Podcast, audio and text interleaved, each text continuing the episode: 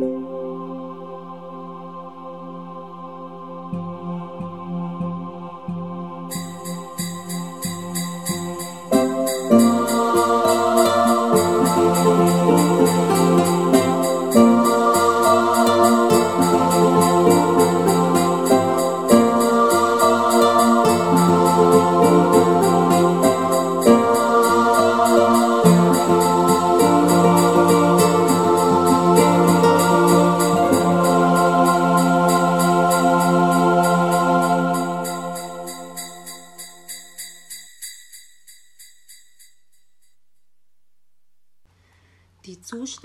wird durchgeführt.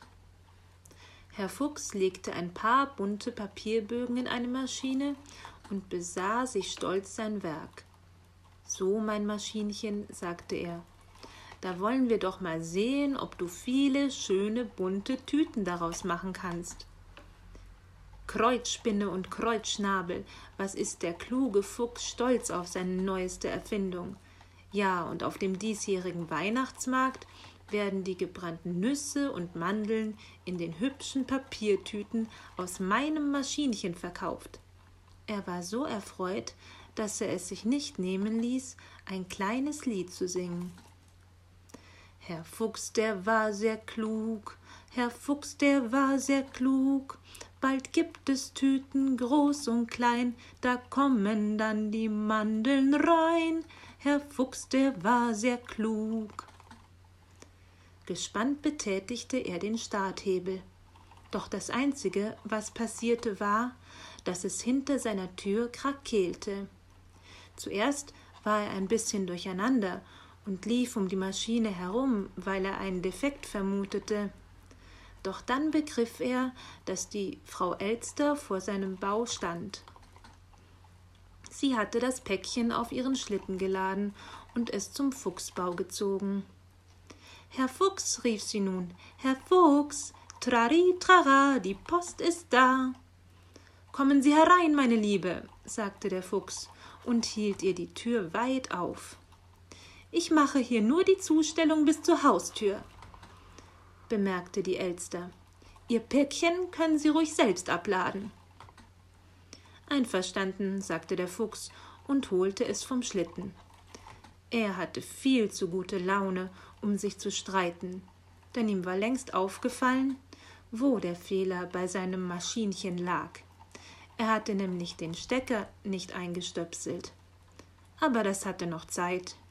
Na, Elsterchen, was habe ich denn hier bekommen? fragte er seine Freundin, als er das Päckchen in den Pfoten drehte und es dabei aufmerksam betrachtete. Woher soll ich das wissen? tat sie unschuldig. Wer außer Ihnen hätte denn die deutlichen Schnabelspuren auf dem Papier hinterlassen können? fragte er zurück. Na, Meister Schwarzrock natürlich, war die Elster um keine Antwort verlegen. Ich glaube nicht, dass der sich für fremde Päckchen interessiert, meinte der Fuchs. Glauben Sie meinetwegen, was Sie wollen, war die Elster beleidigt. Herr Fuchs öffnete die Verpackung und holte einen Adventskalender hervor.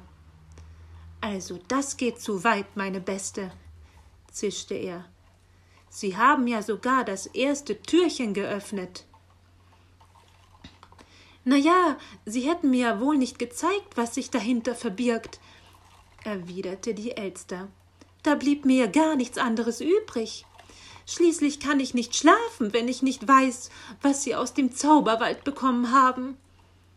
Frau Elster, wurde der Fuchs böse, es geht Sie auch überhaupt nichts an, was in meiner Post ist. Die Elster schrak zusammen. Hätte sie ihren Schnabel vielleicht doch nicht in das Päckchen stecken sollen? Es tut mir leid, sagte sie zerknirscht. So, es tut Ihnen leid. Dann will ich es mal glauben, meinte der Fuchs, immer noch leicht angefressen. Dann fiel ihm sein Maschinchen wieder ein. Frau Elster, wenn Sie nun schon so neugierig sind, dann stellen Sie sich mal hierhin, sagte er und führte sie zum Auswurfschlitz des Maschinchens. Ist es hier richtig? erkundigte sie sich, und der Fuchs nickte. Dann steckte er den Stecker in die Dose und das Maschinchen begann zu rattern. Ach du grüne Birke, was? Die nächsten Worte der Elster drangen nur noch dumpf ans Fuchsohr, denn das Maschinchen hatte innerhalb weniger Sekunden gleich acht bunte Tüten ausgeworfen, und alle stülpten sich übereinander auf den Elsterschnabel. Sofort betätigte Herr Fuchs den Stopphebel, und das Maschinchen stand still. Och, großartig, sozusagen eine sehr nützliche Zusatzfunktion. Wenn Sie mal wieder zu viel herumschwatzen, dann muss ich einfach den Hebel hier herunterdrücken, den Auswurfschlitz auf Ihren Schnabel richten und schon habe ich Sie auf Stumm gestellt. Frau Elster riss sich erbost die Tüten herunter und warf sie zu Boden. Sie können es ruhig sagen, wenn Sie mir nicht zuhören wollen, schimpfte sie.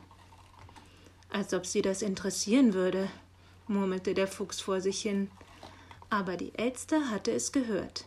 Ihre dumme Erfindung hätten Sie sich sparen können. Ich gehe in mein Nest, wenn meine Gesellschaft in ihrem Bau unerwünscht ist, meckerte sie. Aber Elsterchen, die bunten Tüten sind doch für die Mandeln auf unserem Weihnachtsmarkt, versuchte es Herr Fuchs ihr zu erklären. Doch Frau Elster sagte nur Bemühen Sie sich nicht, ich finde allein raus. Und damit verschwand sie.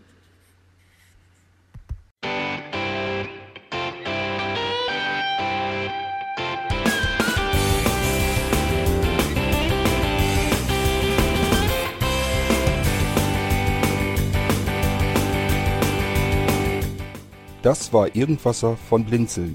Wenn du uns kontaktieren möchtest, dann kannst du das gerne tun per E-Mail an podcast.blinzeln.org oder über unser Kontaktformular www.blinzeln.org. Blinzeln schreibt man in unserem Fall immer mit einem D in der Mitte. Wenn du möchtest, kannst du uns sehr gerne auch einen Audiobeitrag auf unseren Podcast Anrufbeantworter sprechen. Der hat in Deutschland die Telefonnummer 05165 439 461. Und wenn du uns aus dem Ausland anrufen möchtest, dann ersetze einfach die erste 0 gegen die 0049 für Deutschland. Wir bedanken uns für dein Interesse und freuen uns schon darauf, wenn du auch beim nächsten Mal wieder mit dabei bist.